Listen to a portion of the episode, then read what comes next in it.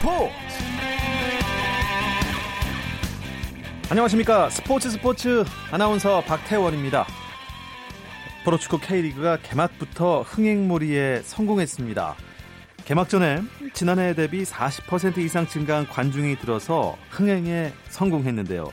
흥행을 이끌 만한 호재가 없었기 때문에 더 놀랍고 더 반갑습니다. 흥행 가도를 이어오던 A 대표팀은 아시안컵에서 참패했고요. 또 흥행을 견인해야 할 서울과 수원 오프 시즌 내내 이렇다 할 이슈를 만들지 못했습니다. 여기에 연휴가 시작되는 3월 1일이 개막일이었고요. 미세먼지까지 기승을 부렸습니다. 그런데 막상 뚜껑을 딱 열고 보니까 전혀 다른 그림이 나왔습니다. 각 팀의 새로운 얘기거리가 팬들의 관심으로 이어진 것 같은데요. 최강희 감독이 떠나고 모라이스 체제로 새 출발한 전북 그리고 지난 시즌 강등을 겨우 면한 서울의 부진 탈출 여부 폭풍 영입으로 우승을 노리는 울산의 행보 등등등 팬들의 관심을 끌만한 요소들이 아주 많았기 때문이라는 얘기입니다. 현장에서 직접 느낀 축구 기자들의 생각도 오늘 들어보겠습니다. 금요일 밤의 축구 이야기, 축구장 가는 길 기대해 주시고요. 먼저 오늘 들어온 주요 스포츠 소식부터 정리해 드립니다.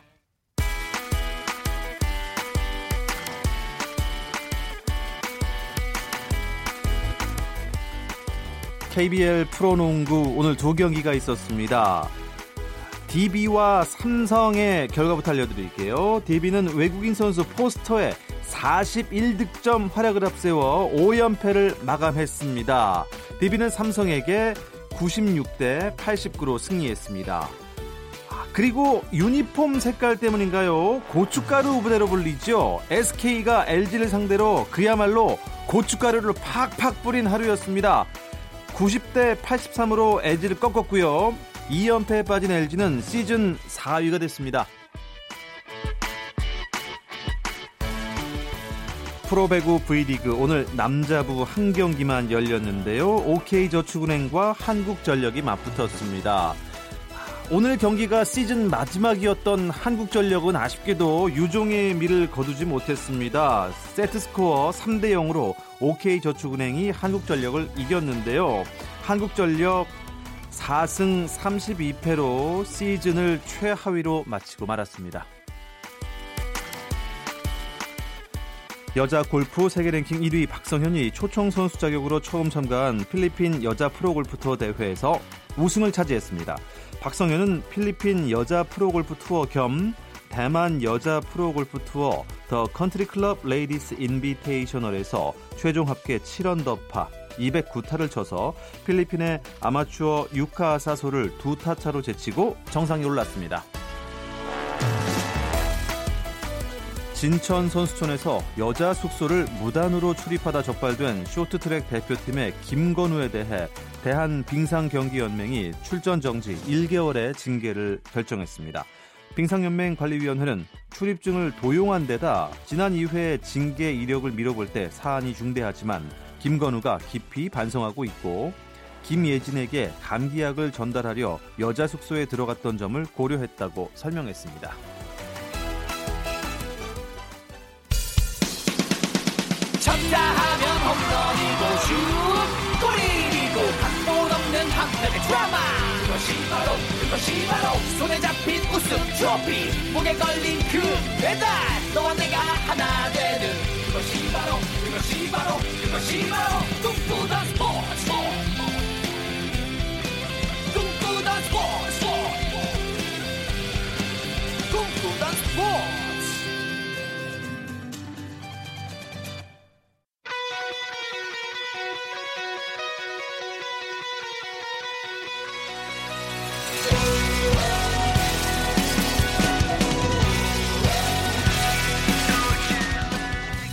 금요일 밤의 축구 이야기 축구장 가는 길 시작하겠습니다.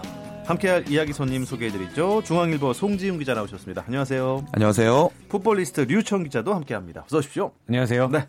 아 오늘은 또 남자 세 명이서 재미있는 축구 얘기를 하겠군요. 기왕이면 군대에서 축구한 얘기까지 한번 해볼까요 오늘? 거기까지 가면 끝판왕이 되는 거죠. 아 근데 사실 저는 제가 군대 생활할 때만 해도 축구를 보는 걸 참 좋아했고 하, 하는 건 별로 안 좋아했어요. 왜냐하면 어차피 뭐 고참들의 리그 아니겠습니까? 저처럼 이제 계급이 안 되면 골키퍼나 골키퍼 앞에서 수비만 했던 그런 기억이 있는데 요새는요 군대 쓰리가가 그렇게 인기랍니다. 장난이 아니랍니다. 충격적이네요. 저도 중대장님 오시면 길 열어드리고 했던 그런 기억이 선명한데. 네, 네. 좋습니다. 역시 축구 이야기는 군대에서 축구한 얘기로 열어야 얼마나 여성 팬들께서 지금 네. 경악을 금치 못하실 것 지금 같습니다. 다른 채널로 막 라디오 채널 돌리는 소리가 들리는데 아 가지 마세요. 돌아오세요. 재밌는 K리그 이야기 오늘 많이 준비가 됐습니다. K리그가 사실 기대 안 했거든요. 3일절 날 미세먼지까지 있는데 경기장을 가득 메웠습니다. 네, 일단 K리그 1 관중이 지난 시즌 대비해서 44.7%가 늘었고요. 어, 이건 뭐 전체 관중이 아니라 유료 관중이기 때문에 상승세가 상당히 두드러졌다고 볼 수 있고 네. 말씀하신 대로 이제 호재가 하나도 없고 어, 최근 미세먼지가 극심했는데도 경기장이 꽉꽉 들어차서 어, 사실 관계자들도 놀라고 어, 기자들도 놀라고 어, 선수들도 좀 놀랐습니다. 두 분은 어떠셨어요 현장에 딱 가봤는데 역시 개막전답게 막 두근두근 하던가요 저는 이제 취재로 가는 건 아니었고요. 네. 저희 조카가 인천 팬이에요. 아, 그래서 이제 쉬는 날 네. 이제 조카를 손을 잡고 이제 저는 인천 경기 이제 제주랑 하는 경기를 보러 갔는데 그 경기장 가는 길에 정말 그 미세먼지 정말 뿌옇더라고요. 하기야 그쪽 인천 쪽은 서쪽이니까 네, 더- 정말 더 이렇게 경기장 네. 주변은 뿌연데 경기장으로 딱 들어갔더니 정말 그 뜨거운 느낌. 이게 한 2만 섬, 2만 명 정도 들어오는 그런 경기장인데 네. 그 유료 관중으로는 한 18,500명 그리고 전체 실제 관중은 한 19,000명이 넘었거든요. 음. 아, 그 꽉 차는 그 느낌이랄까요?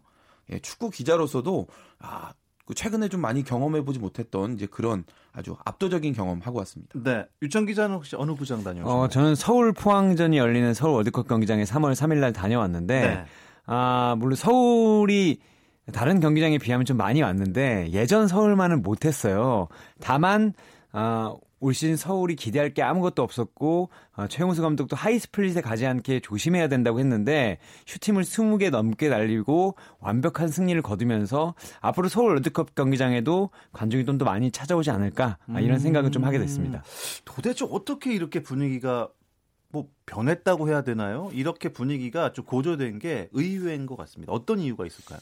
그러니까 많은 분들이 러시아 월드컵, 아시안 게임, 뭐 이렇게 아시안컵 이런 이야기들, 이제 대표팀의 그런 그 활약들이 뭔가 좀 좋은 긍정적인 영향을 미쳤다라고 이야기들 하시는데 저는 그보다는 개인적으로는 이 K리그가 좀 이제는 좀 생동감을 찾았다라고 음. 표현을 하고 싶거든요. 네. 그 최근 한 2, 3년 동안 K리그 전체적으로 구단들이 이제 투자를 잘 안 하고 전북 혼자만 이제 돈을 쓰고 전북에 좋은 선수가 다 몰리고 이런 상황이 많이 반복이 됐었는데 이번 겨울 같은 경우는 전북의 대항마로 좀 울산 아까 앞에서도 오프닝에서 얘기하셨지만 네. 울산이 아주 폭풍 영입을 했고요. 맞습니다. 또 시도민 구단 중에도 뭐 인천이라든지 경남이나 대구처럼 아. 예, 과감하게 좀 투자를 예. 많이 했던 그런 팀들이 나오면서 뭐 전체적으로 이제 선수들이 좀 고르게 많이 배치가 됐다. 그리고 외국인 선수 같은 경우에 뭐 조던 머치라든지 우리가 그 이전에는 좀 수준 높아, 높다라고 생각했던 그런 외국인 선수들이 좀 많이 들어오면서 기대감이 높아졌던 이런 부분들이 종합적으로 좀 이렇게 엮여서 나온 결과가 아닌가. 좀 긍정적으로 생각합니다. 조던 머치 선수는 뭐 아시아 챔피언스 리그에서도 어우, 몸놀림이 뭐뭐 거의 뭐 세계 해외급이더라고요. 잘하더라고요. 예. 네, 괜히 뭐 잉글리시 프리미어. 리그에서 뛰던 예. 선수는 아니었던 것 같고요. 아, 여기 올 때는 좀 FA로 풀려서 갈 데 없어서 온 게 아니냐, 아, 선수생활 끝난 게 아니냐 이런 뭐 우려도 좀 있었는데 아, 막상 뛰는 걸 보니까 역시 상당히 잘하더라고요. 아무튼 팬들이 경기장을 많이 찾아줘서 함성이 막 커지면은 더 힘이 나서 축구를 할 수 있다는 것. 개막전 그리고 그 이후로도 쭉 보여주고 있는 게 아주 골 폭풍입니다. 아주 재밌게 경기가 펼쳐지고 있죠. K리그 1, 2 다 합쳐서 그 지난 주말에 11경기 열렸거든요. 네. 근데 0대0 무승부 경기가 단 한 경기도 없었습니다. 3골 이상 재밌어요. 나온 경기가 네. 전체 절반에 가까운 5경기. 그러니까 기본적으로 경기장에 가셨다면 최소 한두 골 이상은 보고 오셨을 이제 그런 이제 팬들이 많으셨을 텐데 최근에 그 여러 시즌 동안에 K리그가 계속 침체를 하면서 어, 바닥까지 왔다. 어? 지하 1층이 있네? 어, 2층도 있네? 이런 느낌으로 좀 이렇게 왔었다고 한다면 네네. 올 시즌에는 아 그래도 이제 최저점은 건너뛰었구나 이제 올라가는구나라는 그런 느낌이 좀 명확하게 나는 시즌인 것 같습니다. 경기들 혹시 주목받았던 경기, 인상적이었던 경기 어떤 경기가 있었을까요? 뭐 일단 공식 개막전이었던 전북과 대구의 경기도 상당히 재밌었고요. 네. 대구가 뭐 ACL은 갔지만 아, 지난 시즌 챔피언이었던 전북이 홈에서 수월하게 이기지 않겠느냐. 그리고 무리뉴의 코치였던 모라이스 감독이 아, 자신의 색깔을 어떻게 보여줄지 전북의 초점이 맞춰져 있었는데 대구가 대, 정말 대등한 경기를 하면서 1대1 무승부를 거뒀거든요. 어, 이 경기에서 또 세징야 선수가 아, 뭐 브라질에서는 그렇게 인기 선수는 아니었지만 K리그를 통해서 아시아에서도 정말 손꼽히는 선수가 됐구나. 네. 아, 이런 모습을 보여줬던 것 같고 아, 제가 다녔던 서울 포항 경기도 아, 포항은 영입을 좀 알차게 하면서 최순호 감독이 우승까지도 바라보겠다고 얘기를 했었어요. 오. 근데 반면 어, 최용수 감독은 계속 이제 앓는 소리를 하면서 우린 6위가 목표다라고 했는데 아, 포항이 슈팅을 전반에 하나 후반에 하나 때렸고요. 유효 슈팅이 없을 정도로 서울이 거의 완벽한 경기를 했고 그리고 한동안 정말 어, 사람들 기억에서 좀 잊혀졌던 박주영 선수가 아직 죽지 않았다는 걸 보여줬기 때문에 이 경기도 상당히 재밌었습니다. FC 서울 최용수 감독 목표가 6위라고 했는데 1라운드 MVP는 FC 서울 선수가 탔습니다. 이거 어떻게 된 겁니까? 수비수 황현수 선수였고요. 이 포항과의 경기 앞에서 이제 그 유청 기자가 다 전체적으로 정리를 해줬는데 황현수 선수 혼자 두 골 넣었거든요. 예, 서울의 어떤 2대0 완승을 이끄는 네. 그런 수훈 선수가 됐고 서울이 이 개막전 징크스 있어요. 참 개막전에서 항상 못하는데 네. 이번에 무려 9년 만에 개막전에서 승점 3점 가져가는 그런 경기가 됐거든요. 그런 의미에서 황현수 선수의 어떤 활약 참 돋보이고 앞에서 이제 우리가 그 최용수 감독 이야기를 자꾸 하는데 제가 그 경기 보면서 아 정말 역시 무서운 사람이다 한 칼이 있는 사람이다라는 걸 다시 한번 느꼈습니다. 예, 독수리 최용수 이제는 감독님이신데요. FC 서울을 어떻게 견인해서 혹시 우승까지 올려놓지 않을까 올 시즌 기대를 해 보겠는데요. 일단 뭐 뚜껑이 딱 열렸기 때문에 2019 시즌 개막 뭐 주간만 봐서는 모르겠지만 그래도 이제 좀 전망할 수 있을 것 같아요. 올 시즌 어떻게 보십니까? 올 시즌은 상위권 다툼이 상당히 치열할 것 같고 아, 울산도 좋은 모습을 많이 보여줬어요. 지난 시즌에는 사실 스쿼드가 좋았음에도 불구하고 개막 이후 5연패를 하면서 전북이 우승할 수 있는 길을 빨리 열어줬었는데 맞습니다. 아, 울산이 수원을 상대로 좋은 경기를 하면서 2대 1로 승리를 했었고요. 네. 전북도 뭐 리그 첫 경기에서는 좀 정신을 못 차리는 모습이었지만 뒤에 벌어진 아시아 챔피언스 리그에서는 또 세 골을 넣고 살아났기 때문에 아, 좋은 모습 보여줄 것 같고 대구와 경남도 우리가 아시아 챔피언스 리그에 나갈 수 있다는 것을 두 경기 연속 증명을 했습니다. 네. 그런 걸 봤을 때 올 시즌은 우승판도 그리고 아시아 챔피언스 리그에 나가는 3위권 경쟁이 어느 때보다도 치열해질 것 같습니다. 아시아 축구 연맹 챔피언스 리그 얘기를 조금 해주시죠. 이제 이제 그 개막전 흥행과 같이 이제 쌍두마차로 가야 되는 거 아닙니까? 그렇죠. 일단 또 이 챔피언스 리그는 우리 K리그 팀들이 아시아에서 어느 정도의 이제 위상을 차지할 수 그러니까요. 있는지 그 네. 부분을 네. 검증할 수 있는 대회이기 때문에 또 의미가 있는 그런 대회인데요. 이번에 우리 참가한 네 팀이 중국 두 팀 그리고 호주 두 팀과 첫 1라운드 경기를 했는데 네 경기 합산 2승 2무 한 팀도 지지 음, 않았습니다. 잘했어요. 네, 상당히 괜찮았죠. 전북 현대가 베이징 권에 3대 1로 이겼고 대구 FC가 멜버른 빅토리에 3대 1로 각각 승리했습니다. 울산 현대는 시드니 FC와 0대 0 살짝 아쉬운 무승부였고요. 경남 FC는 산동 루넌과 아, 그 경기 재밌었어요. 네, 정말 쉽지 않은 승부가 될 것으로 예상했는데 네. 후반에 정말 이 경남 선수 정말 잘해 주는 모습도 있었고 2대 2로 비겼습니다. 경기력도 나쁘지 않았고 또 견- 전주, 경남, 우리 서- 한국에서 열린 그 경기장 분위기도 아주 뜨거웠습니다. 네. 에, 대구와 경남 이야기를 유천 기자가 해주셨는데 일단 뭐 아시아 무대에서 경쟁력을 충분히 보여준 건가요? 어, 좀 보여준 것 같아요. 우려하는 분들이 많았어요. 예전에 뭐, 모 선수가 AFC 챔피언스 리그에 누가 지니까 그러니까 우리가 하- 한다고 했잖아. 뭐 이럴 정도로 아, 아시아 챔피언스 리그에 대한 이 자존심, 국가적 음. 자존심, 리그 자존심이 걸려 있어서 네. 이 두 팀을 걱정하는 목소리가 좀 컸거든요. 그런데 역시 축구는 축구공은 둥글고 이름으로 축구하는 게 아니다라는 걸 경남하고 대구가 보여준 것 같습니다. 특히 그 경남에 붙었던 산동 루넌 같은 경우에는 그라치아노 펠레라고 이탈리아 대표팀 출신 공격수가 있어요. 그- 그 선수가 이제 동점골을 넣었는데 그 선수 한 명의 몸값이 음. 어, 경남 선수들 몸값을 전부 치르고 남을 정도로 그쵸. 그렇게 투자의 차이가 났는데도 불구하고 맞습니다. 경기는 경남이 더 잘했고요. 대구는 정말 대구를 상대하는 멜버른이 대구 선수 누구를 막아야 돼? 누가 유명한 선수야? 라고 고민을 할 정도로 어, 어떻게 보면 조금 무명 선수들로 구성돼 있었지만 경기는 3대 1이었습니다. 아, 두팀 모두 그러니까요. 경쟁력은 확실한 것 같습니다. 예. 이 뭔가 좀 시작 전부터 재밌을 것 같아요. 올해 전체로. 그런데 문제는 제가 아까도 말씀드렸다시피 무슨 쌍두마차 말씀드렸잖아요. 이 K리그는 리그대로, 아시아 챔피언스 리그는 리그대로 또 이렇게 어, 영국 프리미어 리그처럼 거기도 엄청 많잖아요. 자국 리그도 있고 챔피언스 리그도 많이. 하면 거의 한 60경기까지 그러니까요. 근데 이게 우리나라에서도 이 병행이 잘 될 수 있을까? 이게 좀 궁금하거든요. 그러니까 그 부분이 제가 보기엔 아주 정확한 지적이라고 보는데요. 우리 이 호주나 특히 이제 이런 나라들이 이제 아시아 챔피언스 리그 같은 조에 들어와 있을 경우에 네. 원정 경기 그 이동이 정말 어마어마하게 깁니다. 그러니까 호주까지 가야 되잖아요. 그렇죠. 이런 경우에 선수들의 체력 소모가 아주 급격하게 많아질 수밖에 없는데 대구와 경남이 이번 겨울에 이제 전력을 아주 탄탄하게 잘 만들어 온 건 맞습니다만 이거는 좀 두 가지 관점을 생각해야 될 게 베스트 11의 전력과 이 선수단 전체 평균 전력은 조금 차이가 있거든요. 그러니까 대구와 경남이 지금 좋은 선수들 많이 데려오는 건 사실이지만 이 선수들이 전체적으로 다 지쳤을 때 버텨줄 수 있는 그 선수층 부분에서는 아직 완전히 검증이 안 됐기 때문에 그런 부분에서 보면 음. 일정이 좀 빡빡하게 몰릴 때 말씀하신 대로 체력적인 그런 그러니까요. 어려움 좀 겪을 가능성이 분명히 있고요. 예. 그렇기 때문에 조별리그에서 최대한 좀 초반에 승점 많이 따놓는 게 더 유리할 것 같습니다. 그렇군요. 결국에 기회가 될 때. 결국에는 초반에 팍팍 몰아쳐야 될 텐데요. 주말에 이어질 이제 2라운드인가요? 예, 매치업 좀 소개해 주시죠. 네, 일단 토요일에 세 경기가 있는데요. 인천 대 경남이 맞붙고요. 네. 대구 대 제주 그리고 수원 대 전북의 경기가 열립니다. 수원 대 전북. 이제 전북은 2라운드 때 좀 잘해야 될 텐데 어떻습니까? 어, 일단 전북은 사실 경기를 아시아 챔피언스리그 아주 잘했다기보다는 상대의 실책을 놓치지 않고 캐치하면서 아, 사- 반등할 동력을 찾았어요.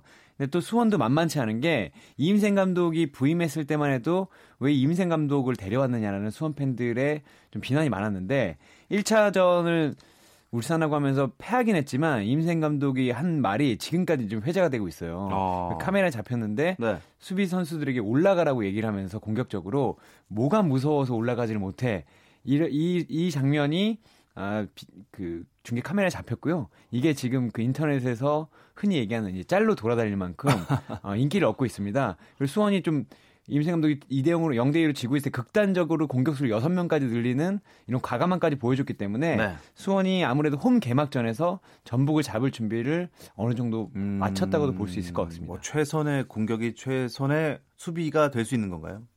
그러니까 사실 수원 같은 경우는 그 지난 시즌 그 최근 여러 시즌 동안에 그러니까 후반에 체력이 좀 떨어진다고 선수들이 느끼면 본능적으로 뒤로 물러서는 이게 아주 큰 약점이었거든요. 아, 근데 그랬군요. 이임생 감독이 오면서 그 부분에 대해서 선수들을 좀 강하게 음. 음, 앞으로 나가라, 더 공격해라.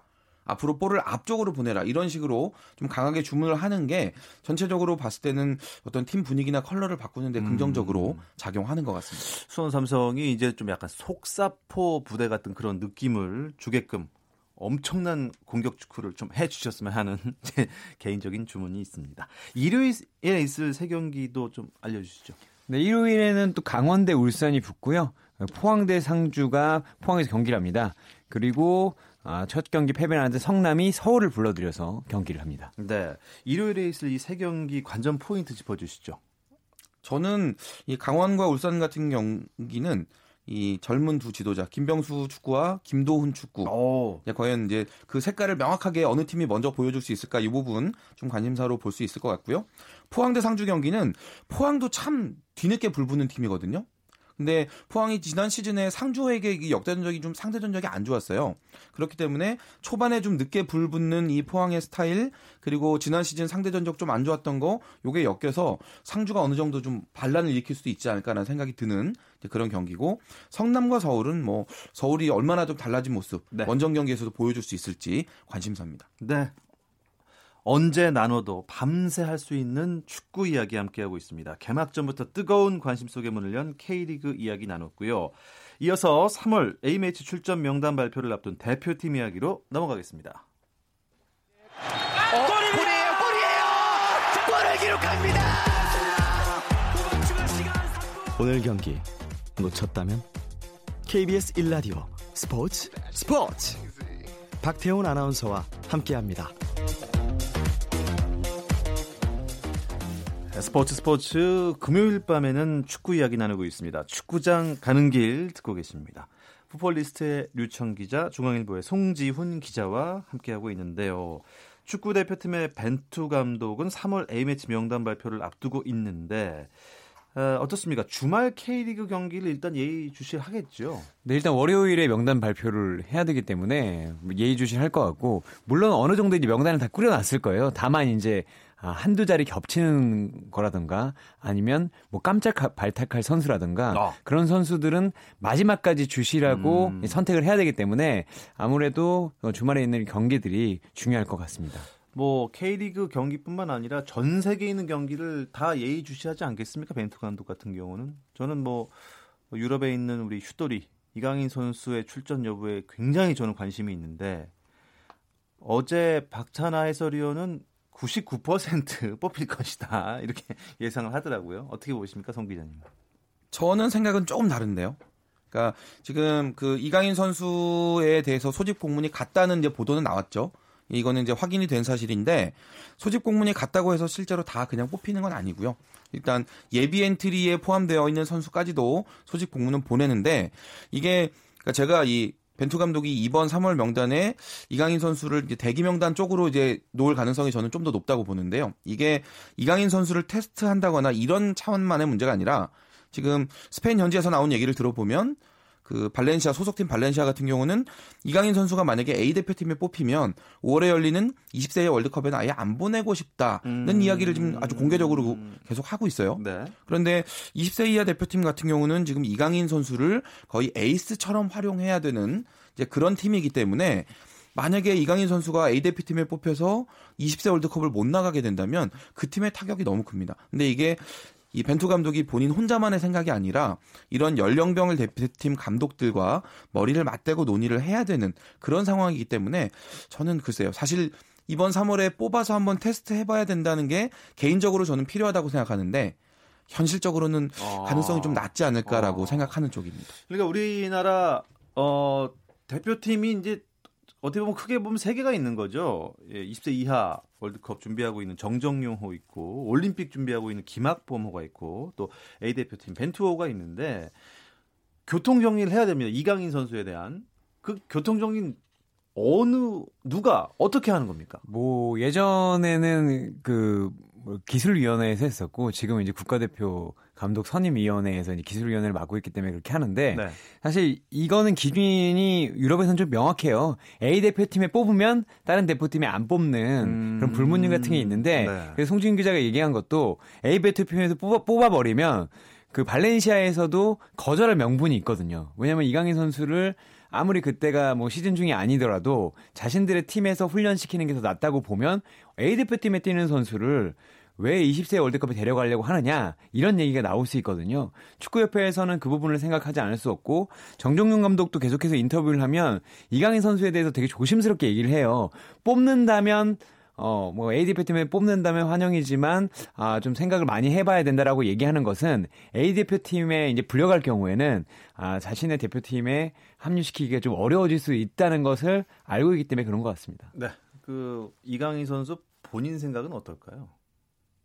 글쎄요. 이 부분을 저희가 선수에게 직접 물어본 적이 없어서 예. 아마 이번에 그 A 대표팀도 또 23세, 20세 다 소집이 되니까 뭐 이강인 선수 조만간 이제 우리가 직접 물어볼 기회가 있겠습니다만 글쎄요. 이건 또 선수가 또 결정할 수 있는 문제도 아니고요. 예전 같으면 그냥 모든 연령 대표팀을 이제 한국 축구는 다 뛰게 했죠. 그렇죠. 그래서 선수 혹사 논란이 있었죠. 혼자 다 박주영 선수, 네. 예전에 이임생 감독 그런 분들이 많이 있었는데 지금은 이제 시대가 달라졌고 그렇게 할 수 없는 상황이기 때문에 분명히 교통 정리 필요합니다. 음. 이거 그냥 방치해 두면 나중에 이게 되게 큰 문제가 될 수도 있겠습니다. 이 3월 A매치 명단 벤투 감독이 언제 발표하나요? 근데 월요일 날 발표를 하게 아, 되는데, 네. 어, 이번 대표팀이 좀 중요한 것 같아요. 왜냐면 아시안컵에서 어, 아시안컵을 끝내고 어, 기성용 선수와 구자철 선수가 은퇴를 선언을 했는데 네. 아, 우리가 또 우승으로 아주 좋게 뭐 빵빠레를 울리면서 어, 세대 교체를 시작한 게 아니라 어떻게 보면 좀 뜨뜻미지근하게 세대 교체를 하게 됐고 그리고 이제는 또 2022 카타르 월드컵 준비를 이제 시작을 해야 되는데 주축 선수들이 없잖아요. 그러면 지금부터 바로 실험을 해서 벤투 감독이 지금까지는 워낙 명단을 좁게 썼기 때문에 아, 이 풀도 넓히고 새로운 것도 실험을 해봐야 되는데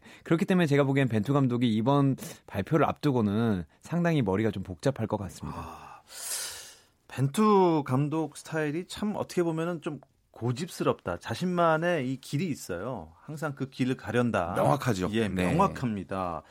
그래서 이 3월 A 매치의 명단이 딱 발표가 되면은 전술에도 어떻게 좀 변화가 생길까요? 어떻습니까? 이번 달 A 매치가 이 벤투 감독 입장에서 보면 전술 말씀하신 대로 전술, 선수 다 실험할 수 있는 정말 좋은 기회긴 하거든요. 이 다음에 이제 A 매치 데이가 6월 달에 올 텐데 그때는 이제 9월부터 우리가 월드컵 예선을 바로 들어가기 때문에 사실 시간이 없습니다. 하려면 지금 해야 되는데 글쎄요. 이 벤투 감독의 성향상 전술과 선수를 다 실험하기에는 그 스타일이 좀 안 맞지 않나 하는 생각이 들고 어, 그렇습니까? 예. 그러니까 본인이 원하고 본인이 필요로 하는 그 전술을 놓고 더 많은 선수 풀을 실험해 보는 정도가 되지 않을까 저는 일단 소극적으로 그렇게 예상합니다. 아, 류청 기자는 이번에 만약에 명단에 좀 어, 의외다. 깜짝 발탁될 명단이 있다면 어느, 어느 선수 정도 될까요? 아, 뭐 깜짝 발탁 될 명단이 있다면 저는 백승호 선수 정도가 이제 들어올 수 있지 않나. 아. 뭐 깜짝은 아닌데 네. 백승호 선수가 물론 조금은 아쉽지만 어쨌든 리그 경기에도 이제 출전을 했고 어 1군 무대에 이제 나서고 있기 때문에 네. 한 번은 불러봐야 되고 백승호 선수가 사실 U23 대회에도 이제 못 나갔었잖아요. 그런 걸 봤을 때 대표팀에서 성인 레벨의 대표팀에서 불러서 경기를 해본 적이 없거든요. 네. 그리고 어쨌든 기술이 있는 선수니까 아, 벤투 감독이 한 번은 불러볼 것 같습니다. 그리고 뭐 저도 이강인 선수를 생각을 했었는데 돌아가는 어, 지금 뭐 정황상 네. 이강인 선수는 좀 가능성이 떨어질 것 같습니다. 어, 정우영 선수는 어떻게 부를 가능성이 있을까요? 저는 정우영 선수도 이번에는 대기 병단일 가능성이 조금 더 높다고 봐요. 그러니까 왜냐하면 정우영 선수도 마찬가지입니다. 네. 20세 월드컵 나갈 수 있는 선수이기 때문에 그 교통 정리에 지금 해당이 되는 선수입니다. 네. 3월 A매치 출전 명단이 나오면은 이 이야기는 좀 더 나눠보도록 하겠습니다. 어쨌든 뭐 우리나라를 위하는 일이니까요. 대한민국 파이팅입니다. 오늘 축구장 가는 길 여기서 마무리하도록 하겠습니다. 중앙일보 송지훈 기자, 풋볼리스트 류청 기자 두 분 고맙습니다. 감사합니다. 네, 오늘 스포츠 스포츠는 여기까지고요. 주말 스포츠 스포츠는 9시 20분부터 함께 하실 수가 있습니다. 저는 월요일에 뵙죠. 아나운서 박태원이었습니다. 스포츠 스포츠.